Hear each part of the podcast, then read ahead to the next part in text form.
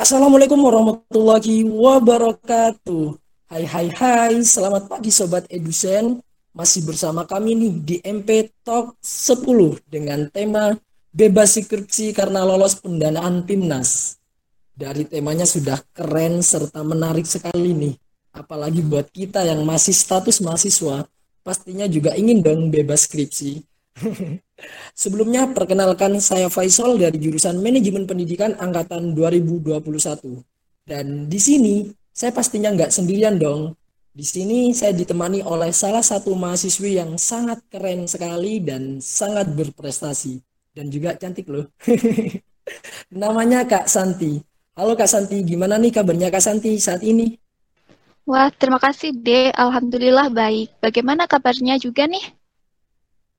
Alhamdulillah juga baik, Mbak. Semoga Kak Santi diberikan kesehatan setiap harinya ya. Amin. Oh ya, uh, pasti Sobat Edusen ini sudah nggak asing lagi dengan nama Kak Santi. Karena Kak Santi ini merupakan salah satu mahasiswi yang sangat berprestasi dan sangat terkenal. Mbak Santi ini dari jurusan Manajemen Pendidikan yang saat ini masih menempuh semester 6. Betul kan Kak Santi? Iya, betul. Sekarang masih menempuh semester 6. Oh ya, sebelum saya lanjut, mungkin saya akan membacakan sedikit kurikulum vitae dari Kak Santi ini. Nama lengkap Siti Wiwi Susanti, lahir di Sidoarjo tanggal 7 bulan Oktober tahun 2000. Pengalaman organisasi yang Kak Santi ikuti Salah satunya yaitu Wakil Ketua Bidang PSDM UKI Universitas Negeri Surabaya tahun 2021 dan juga pernah menjadi anggota Departemen Luar Negeri BEM FIP UNESA 2021 dan juga pernah menjadi staf jurnalis MP UNESA 2021. Prestasi yang diraih oleh Kak Santi yang pertama yaitu lolos didanai PKM tahun 2021 dan yang kedua lolos didanai PMW tahun 2021. Oh iya Kak, kalau boleh tahu kesibukannya Kak Santi saat ini apa nggih? Untuk kesibukan saat ini yakni saya mengikuti studi independen yang dikonversikan KKN. Jadi saya nggak ikut KKN seperti yang lain. Lalu untuk beberapa kesibukan lainnya, saya mengikuti beberapa organisasi di kampus seperti DPM FIP, UKKI UNESA, dan Humas MP. Waduh, keren sekali Kak ya. Oh iya Kak, dengar-dengar tahun kemarin tim PKM-nya Kak Santi lolos pendanaan PIMNAS ya? Iya, Alhamdulillah dapat kesempatan untuk dapat lolos pendanaan sampai PIMNAS, Dek. Wah, hebat banget nih. Seakan-akan saya juga ingin menjadi Kak Santi untuk saat ini ya. Dan pastinya Sobat Edusen juga pengen juga menjadi seperti Kak Santi yaitu bebas skripsi dong. oh iya Kak, uh, di sini sebenarnya untuk sampai lolos ke pendanaan PIMNAS itu ada berapa tahapan sih Kak? Dan kira-kira butuh waktu berapa lama nih Kak untuk sampai ke titik itu gitu? Ada beberapa tahapan yang mana membutuhkan waktu yang cukup lama juga sih, Dek. Mungkin bisa sampai satu tahun lebih ya kalau dilihat dari mulai buat proposal dan ikut rangkaian dari fakultas atau universitas sampai pendanaan PIMNAS nih. Tahapan PKM ini mulai dari penyusunan proposal, kemudian akan didanai atau eh diadakan evaluasi internal dari UNIF ini dan di situ nanti UNIF akan memberikan fasilitas seperti coaching klinik. Dan setelah revisi dari reviewer UNIF, proposal yang lolos akan diunggah, kemudian kita akan menunggu pengumuman pendanaan. Nah, nanti apabila sudah didanai proposalnya, akan mulai membuat laporan kemajuan dan administrasi lain. Setelah itu, nanti akan ada yang namanya PKP 2 yang mana akan dilakukan penilaian oleh reviewer nasional. Jadi di sini akan presentasi nanti. Kemudian tinggal kita menunggu pengumuman PIMNASnya sampai lolos atau tidaknya nanti. Waduh, lama juga ya Kak prosesnya. Kan uh, gini Kak, kan aku biasanya nyari tim itu susah gitu loh Kak. Biasanya bingung mau cari tim yang dari jurusan apa, terus yang seperti apa Uh, kalau boleh tahu dari Kak Santi sendiri tahun kemarin itu terbentuknya timnya Kak Santi yang hebat itu gimana sih Kak? Apa uh, pilih anggota itu secara random saja atau emang itu uh, satu circle sama Kak Santi atau emang itu memang pilihannya Kak Santi atau gimana Kak? Kok sampai bisa bekerja sama dengan baik sampai bisa lolos pendanaan Pimnas gitu Kak? Oke, oh iya kalau kemarin itu timku ini teman-teman sekolahku dulu deh. Jadi kemarin itu aku diajak sih sama sahabat aku untuk join timnya. Karena di timnya ini perlu anak pendidikan gitu kan. Akhirnya gabung dan bisa akrab dalam satu tim ini. Jadi e, bentuk yang bentuk tim yang solid ini karena kami sebelumnya itu udah punya hubungan keakraban juga.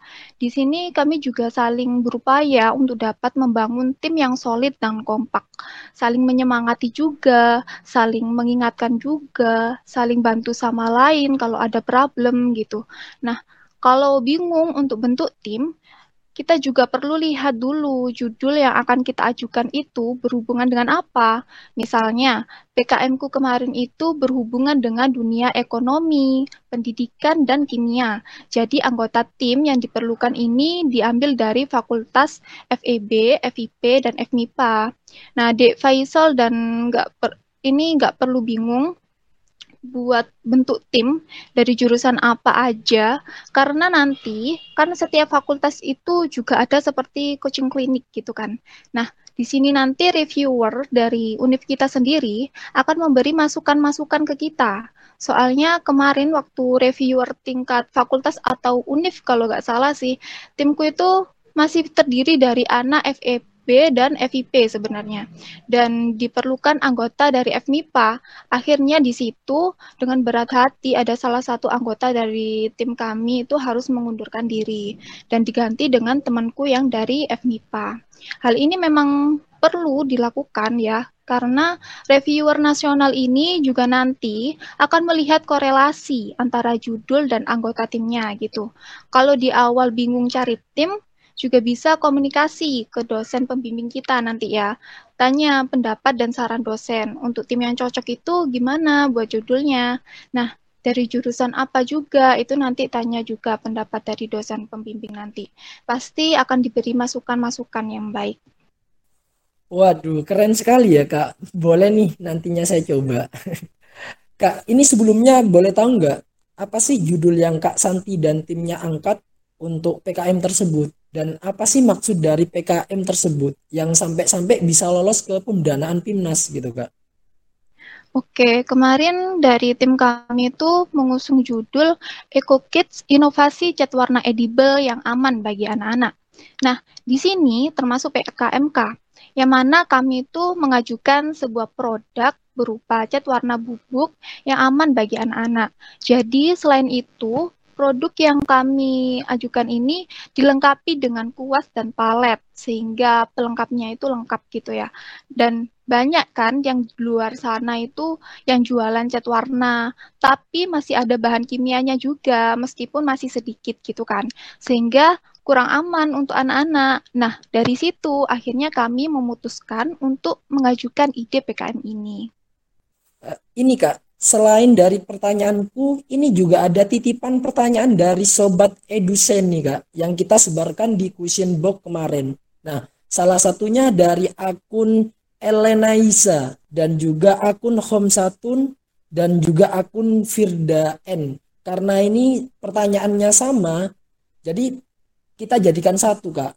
Nah, pertanyaannya meliputi cara mencari mencari dan membentuk ide judul yang menarik itu seperti apa sih kak gitu?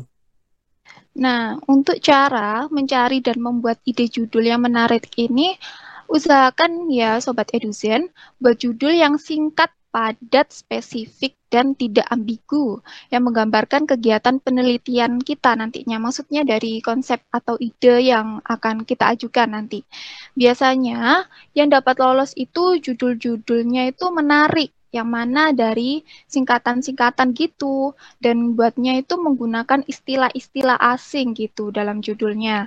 Misal tadi judul dari PKM kami yakni Eco Kids Inovasi Cat Warna Edible yang aman bagi anak-anak gitu. Nah, gitu kalau dilihat atau di baca judulnya aja itu oleh reviewer kan pasti tertarik gitu kan dan ingin tahu mendalam apa sih EcoKids itu. Nah, seperti itu. Kalau bingung juga bisa pakai model ATM nih sobat Eduzen. Ini amati, tiru, modifikasi dari judul-judul PKM yang pernah lolos dari tahun-tahun sebelumnya. Ya, betul sekali, Kak. Jadi, uh, semua proses yang kita lakukan itu kan nggak semuanya berjalan dengan mulus nih, Kak, dan lancar gitu.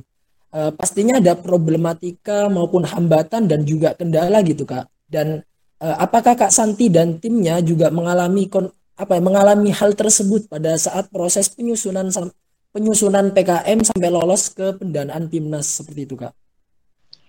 Terkait hambatan itu tentu ada ya setiap prosesnya. Karena ini juga kan nggak singkat waktunya. Pasti ada aja problem dalam salah satu prosesnya. Termasuk di tim kami kemarin, kendala yang kami alami kemarin itu di mana proses dalam pengerjaannya kan masih dalam waktu pandemi. Yang masih tinggi-tingginya gitu kan, lagi marak pandemi waktu itu. Jadi saat mau buat produknya itu ada kendala yang mana kami itu sulit untuk dapat berkumpul untuk buat produknya. Namun alhamdulillahnya kami itu dapat solusi juga sih dengan membagi job desk masing-masing anggota. Jadi ada yang fokus ke produk dan administrasi lain seperti laporan-laporannya kan juga diperlukan laporan-laporan kemarin gitu kan. Jadi alhamdulillah semua itu dapat berjalan dengan lancar. Oh iya Kak, uh, sesuai dengan tema kita hari ini nih, yaitu bebas skripsi dengan lolos pendanaan PIMNAS. Apa benar sih Kak, setiap mahasiswa yang lolos pendanaan tersebut sudah otomatis bebas skripsi atau hanya uh, iming-imingannya saja Kak, seperti strategi marketing ya? Dan apakah memang terjamin satu tim itu bebas dari skripsi atau cuman ketuanya saja Kak, kalau boleh tahu? uh, untuk yang ini itu benar untuk semua anggota. Uh, tidak hanya ketua tim aja. Hal ini juga sudah disampaikan oleh Bapak Rektor secara langsung kepada kami dan sudah ada SK terkait penyetaraan prestasi oleh Bapak Rektor. Namun hal ini tuh juga dikembalikan lagi ke kebijakan jurusan masing-masing. Dan alhamdulillah untuk jurusan MP kita sendiri mendapatkan respon positif terkait kebijakan tersebut yakni bebas skripsi. Jadi uh, sobat Eduzim itu tidak perlu khawatir terkait hal tersebut. Tetap semangat untuk dapat berpartisipasi dalam penyelenggaraan PKM ini. Oh iya, berarti ini asli Kak ya, bukan cuma sekedar hoak-hoak saja Kak ya? Iya. Waduh, iya ya. Jadi buat sobat edusen nih, kalau misalnya mau bebas skripsi, maka dimulailah dari sekarang untuk mengikuti PKM hingga lolos ke pendanaan PIMNAS seperti itu. Jadi uh, kita kembali lagi kepada titipan pertanyaan dari sobat Edusen nih Kak. Di sini juga ada dua pertanyaan dari sobat Edusen nih yang salah satunya dari akun Enlaila Fitria dan juga ada akun Famia Rahma. Nah, dari akun Naila Fitria yang bertanya apa sih apa saja poin yang perlu diperhatikan agar PKM kita itu bisa lolos ke PIMNAS seperti itu Kak? Oke, untuk poin yang perlu diperhatikan ini agar PKM kita bisa lolos PIMNAS ini menurut saya sendiri yakni tetap sesuai pedoman. Jadi jangan bosan-bosan buat selalu baca dan cek panduan PKM ya Sobat Eduzen. Yang mana di sana itu juga telah disampaikan apa saja yang diambil untuk nilai tim yang dipertimbangkan dalam PIMNAS. Jadi penilaian ini penentuan prestasi yang lolos PIMNAS diambil berdasarkan pada mutu atau kualitas proposal, kemudian nilai laporan kemajuan, dan mutu hasil pelaksanaan PKP 2 Sobat Eduzen nanti. Jadi reviewer itu, itu akan fokus dengan nilai-nilai ini. Penetapan pres penetapan peserta PIMNAS ini nanti juga dari perankingan secara nasional oleh Belmawa. Jadi poinnya saat udah didanai, fokus dalam proposal, laporan kemajuan dan prestasi oh maaf dan presentasi saat PKP 2 agar dapat lolos seleksi PIMNAS. Selain itu, untuk teknisnya, dan tim itu itu harus tetap jaga kekompakan serta komunikasi dengan dosen pendamping.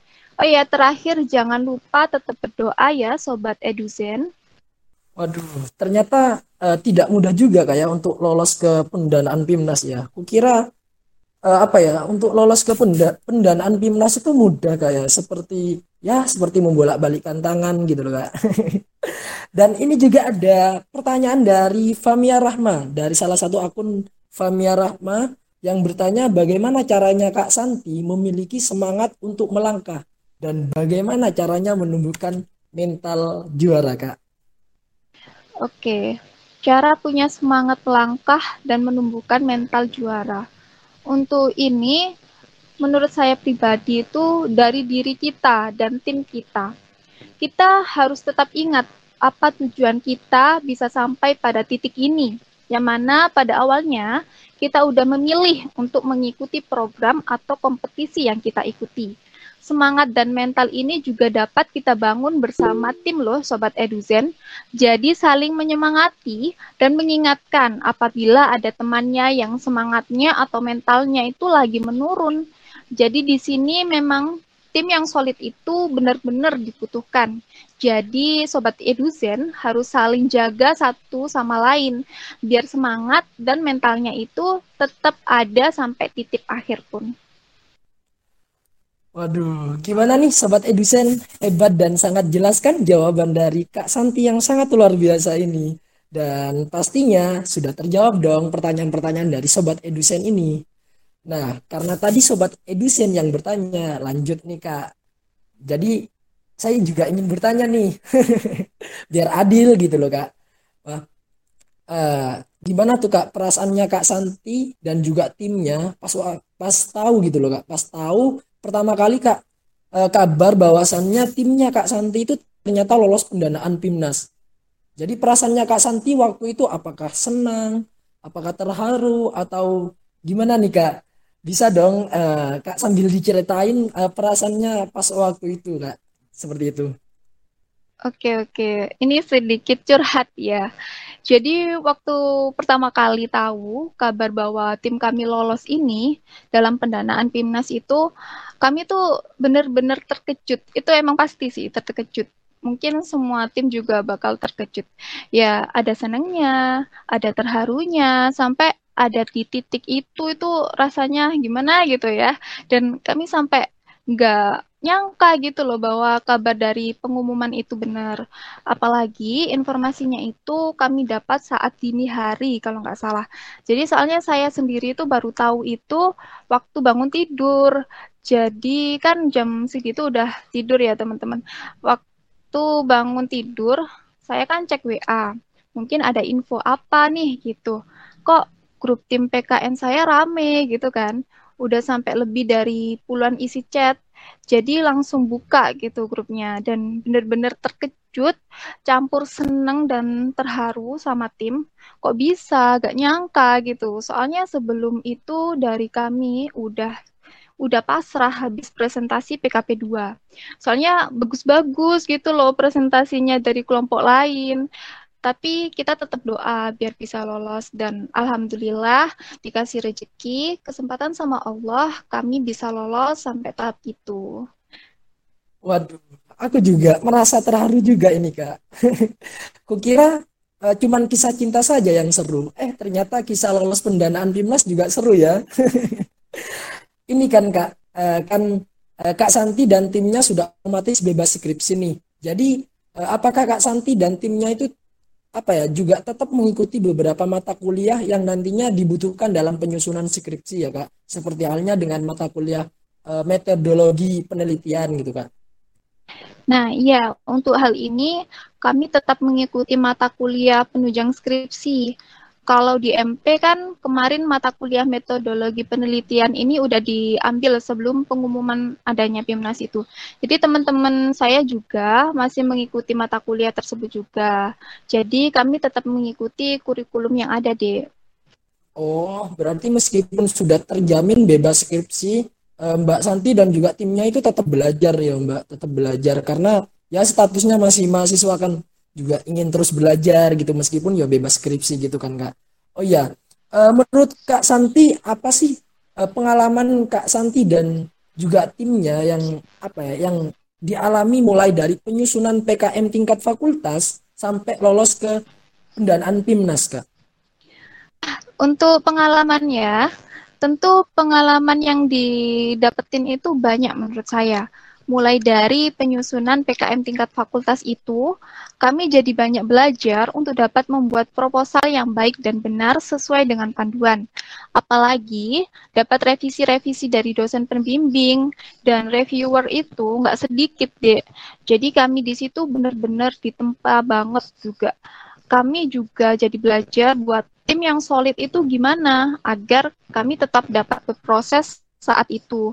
Bahkan kami juga jadi punya pengalaman gimana dapat menghadapi situasi seperti itu. Misalnya saat presentasi PKP 2 dan saat PIMNAS itu, uh, benar-benar atmosfernya itu beda banget dari saat kita kayak presentasi di kelas gitu. Karena di situ kita membawa nama UNIF gitu. Dan alhamdulillah juga UNIF kita itu benar-benar support kita dengan baik jadi di balik semua itu tentu banyak pengalaman yang akan dapat Sobat Eduzen ambil juga. Saya nggak bisa memaparkan semuanya karena saking banyaknya nanti waktunya jadi melebar. Apalagi prosesnya itu nggak singkat dan banyak beberapa tahapan yang dilakukan dalam setiap prosesnya, Dek. Ya, betul sekali, Kak. Kalau misalnya Kak Santi ini apa yang menceritakan semuanya sekarang itu mungkin uh, sampai nanti malam ya nggak selesai-selesai kan nggak ya. uh, Kak Santi kan mengikuti beberapa organisasi nih sebelumnya gitu. Apakah uh, apa ya? Apakah organisasi itu juga menjadi faktor yang sangat berpengaruh pada saat penyusunan PKM gitu, gitu kak?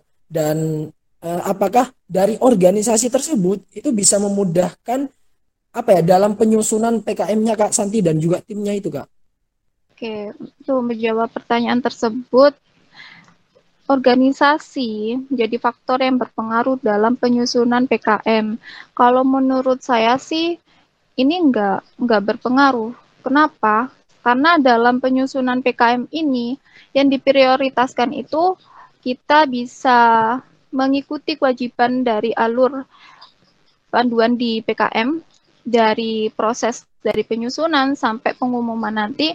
Dan itu fokusnya itu juga menurut saya itu dari tim. Tim dari kita. Tim kita. Apabila tim kita solid ya kita bisa ngelakuin itu semua. Jadi untuk organisasi ini menurut saya kurang berpengaruh. Mungkin untuk sobat eduzen yang eh, seperti saya waktu itu karena saya waktu uh, penyusunan ini juga sedang aktif-aktifnya mengikuti organisasi, itu saran saya lebih eh, pintar-pintar dalam memanajemen waktu. Karena waktu itu sedikit cerita, waktu ada, pengumuman PIMNAS itu kan dari dari universitas itu ada camp gitu ya, camp untuk uh, peserta yang lolos timnas. Nah itu tuh uh, barengan gitu loh, bentrok sama kegiatan organisasi saya, di mana itu ada kegiatan juga, uh, ada kegiatan di fakultas. Jadi itu benar-benar saya harus dapat memanajemen dengan waktu yang baik untuk membagi yang mana saya tetap menjalankan job desk saya dan tetap mengikuti rangkaian dari camp tersebut untuk menyiapkan menyiapkan timnas nanti. Jadi ini benar-benar untuk teman-teman oh maaf untuk sobat eduzen yang mengikuti organisasi nanti dapat memanajemen waktu dengan baik. Waduh, waduh, waduh, hebat sekali ya Kak Santi ini ya. Dan juga cara uh, memanajemenkan waktunya Kak Santi itu sangat luar biasa ya.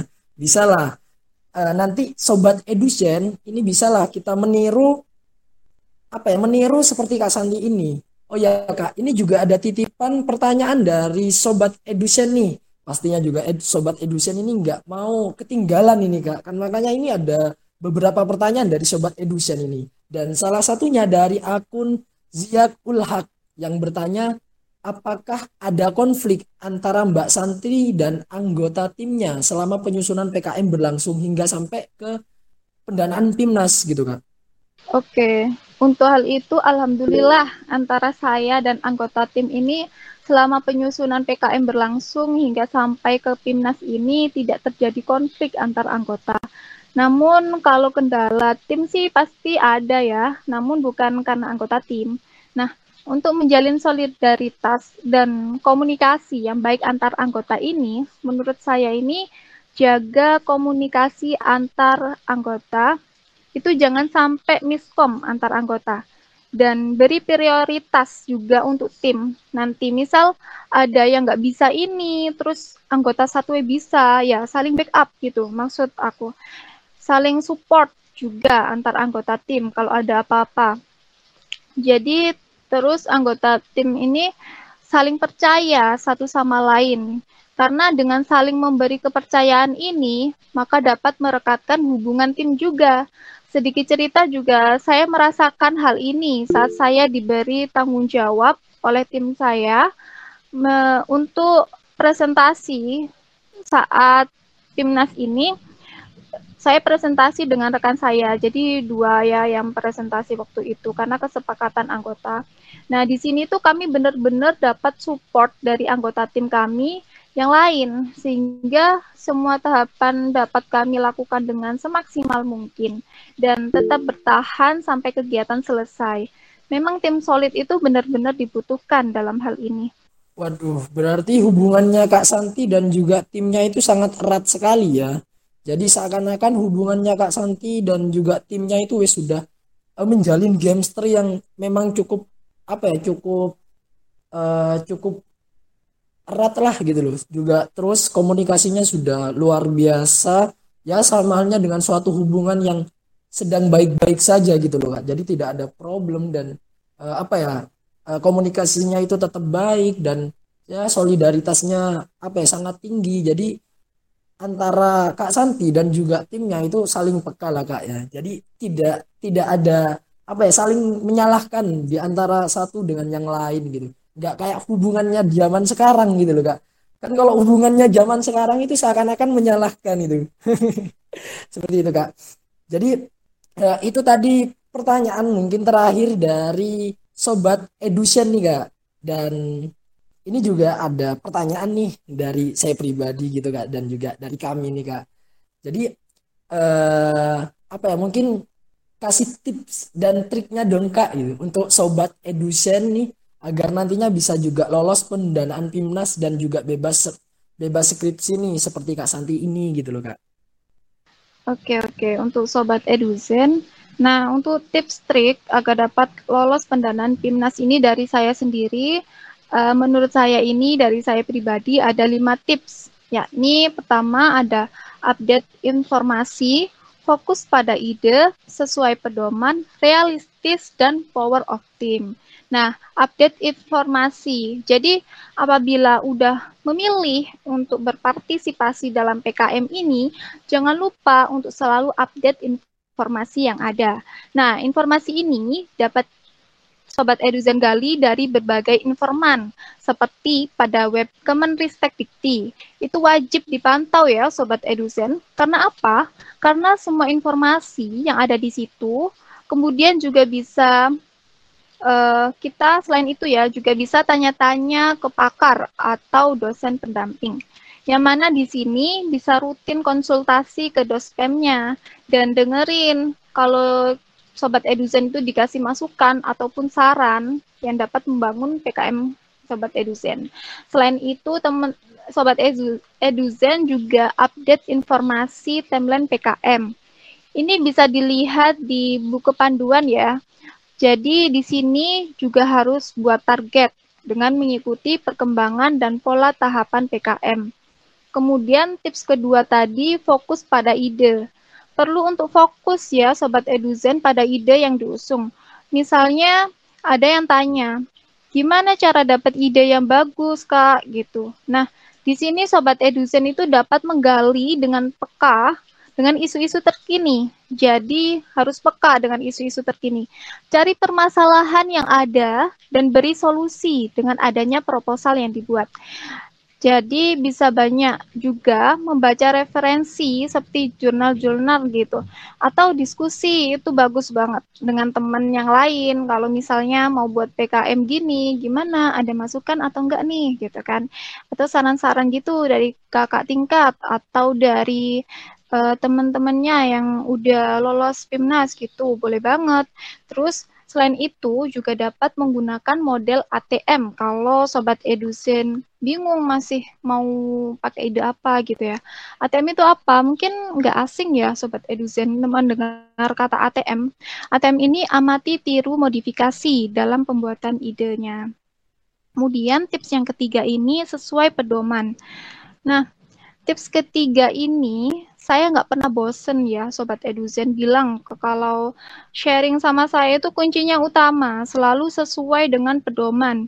Jadi uh, selain itu juga nggak boleh bosen gitu. Jadi nggak boleh bosen baca atau buka buku paduan oh paduan dari PKM, pedoman PKM.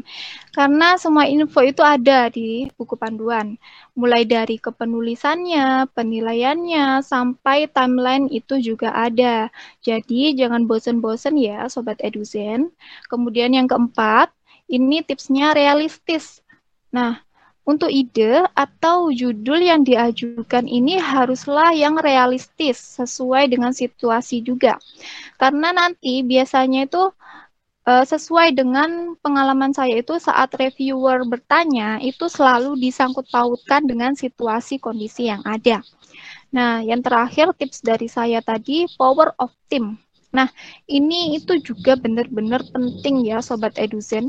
Mungkin nggak saya aja yang menyarankan, tapi semua orang juga akan bilang bahwa power of team itu penting tim yang solid itu benar-benar dibutuhkan di sini karena perjalanannya perjalanannya nanti itu nggak singkat jadi komunikasi di tim itu harus dapat ditumbuhkan dengan baik.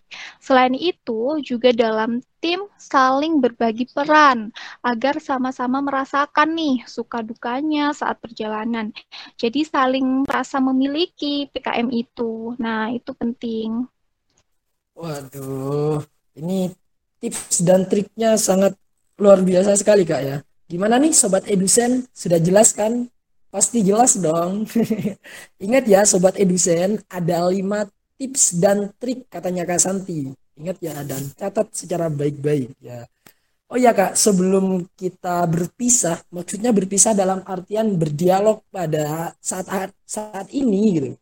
Uh, kasih motivasi dong kak buat ya buat kami dan buat sobat edusen nih untuk bisa berkarya dan juga untuk tetap berprestasi dan juga bisa lolos pendanaan timnas seperti Kak Santi ini. Oke, nah aku kemarin itu nemu kalimat gini nih, gagasan yang terbaik adalah gagasan yang dituangkan. Jadi Sobat Eduzen, apabila memiliki gagasan langsung dituangkan aja, seperti ikut berpartisipasi dalam PKM ini atau kompetisi-kompetisi lain yang berhubungan dengan kepenulisan. Ada banyak kan uh, support dari universitas seperti kompetisi lomba-lomba kepenulisan LKTIN atau eh, PMW atau PPMW dan salah satunya PKM ini. Nah, karena itu mumpung masih menjadi mahasiswa, masih bisa ikut PKM, jadi jangan sia-siakan nih kesempatannya. Itu kalau dari aku untuk membangun semangat kalian tetap semangat dan fokus untuk ide yang kalian bangun. Oke. Okay. Wah, udah nggak terasa banget nih kak. Kita sharing-sharingnya sudah lama. Makasih banyak ya kak atas sharing-sharing ilmunya, informasinya maupun pengalamannya saat lolos pendanaan PIMNAS. Dan semoga dengan adanya MP Talk yang ke-10 ini bisa memotivasi kepada kita semua dan bisa menginspirasi kepada kita semua dan semoga Kak Santi tak berhenti untuk tetap berkarya dan berprestasi dan sehat selalu untuk Kak Santi ya. Amin, amin. Iya, terima kasih Faisal dan Sobat Eduzen yang menyimak podcast kita hari ini. Tetap semangat untuk Sobat Eduzen dan semoga sukses untuk MP Talk ke depannya. Baik, terima kasih juga Kak Santi. Dan gimana nih Sobat Eduzen? Yang menyimak obrolan kita kali ini pastinya udah dapat banyak dong ilmu dan informasi serta informasi terkait PKM ini dan buat sobat Edusen yang bertanya, semoga pertanyaannya terjawab semua. Baik, sekian MP Talk yang ke-10 kita hari ini. Sampai jumpa lagi di MP Talk yang ke-11. Sebelum saya mengakhiri dan sebelum saya menutupi, di sini saya mencoba untuk berpantun diri terlebih dahulu. burung dara, burung cendrawati, cari dulu di Papua. Cukup sekian, terima kasih. Semoga bermanfaat bagi sobat edusen semua. Saya Faisal, izin pamit undur diri. Wassalamualaikum warahmatullahi wabarakatuh.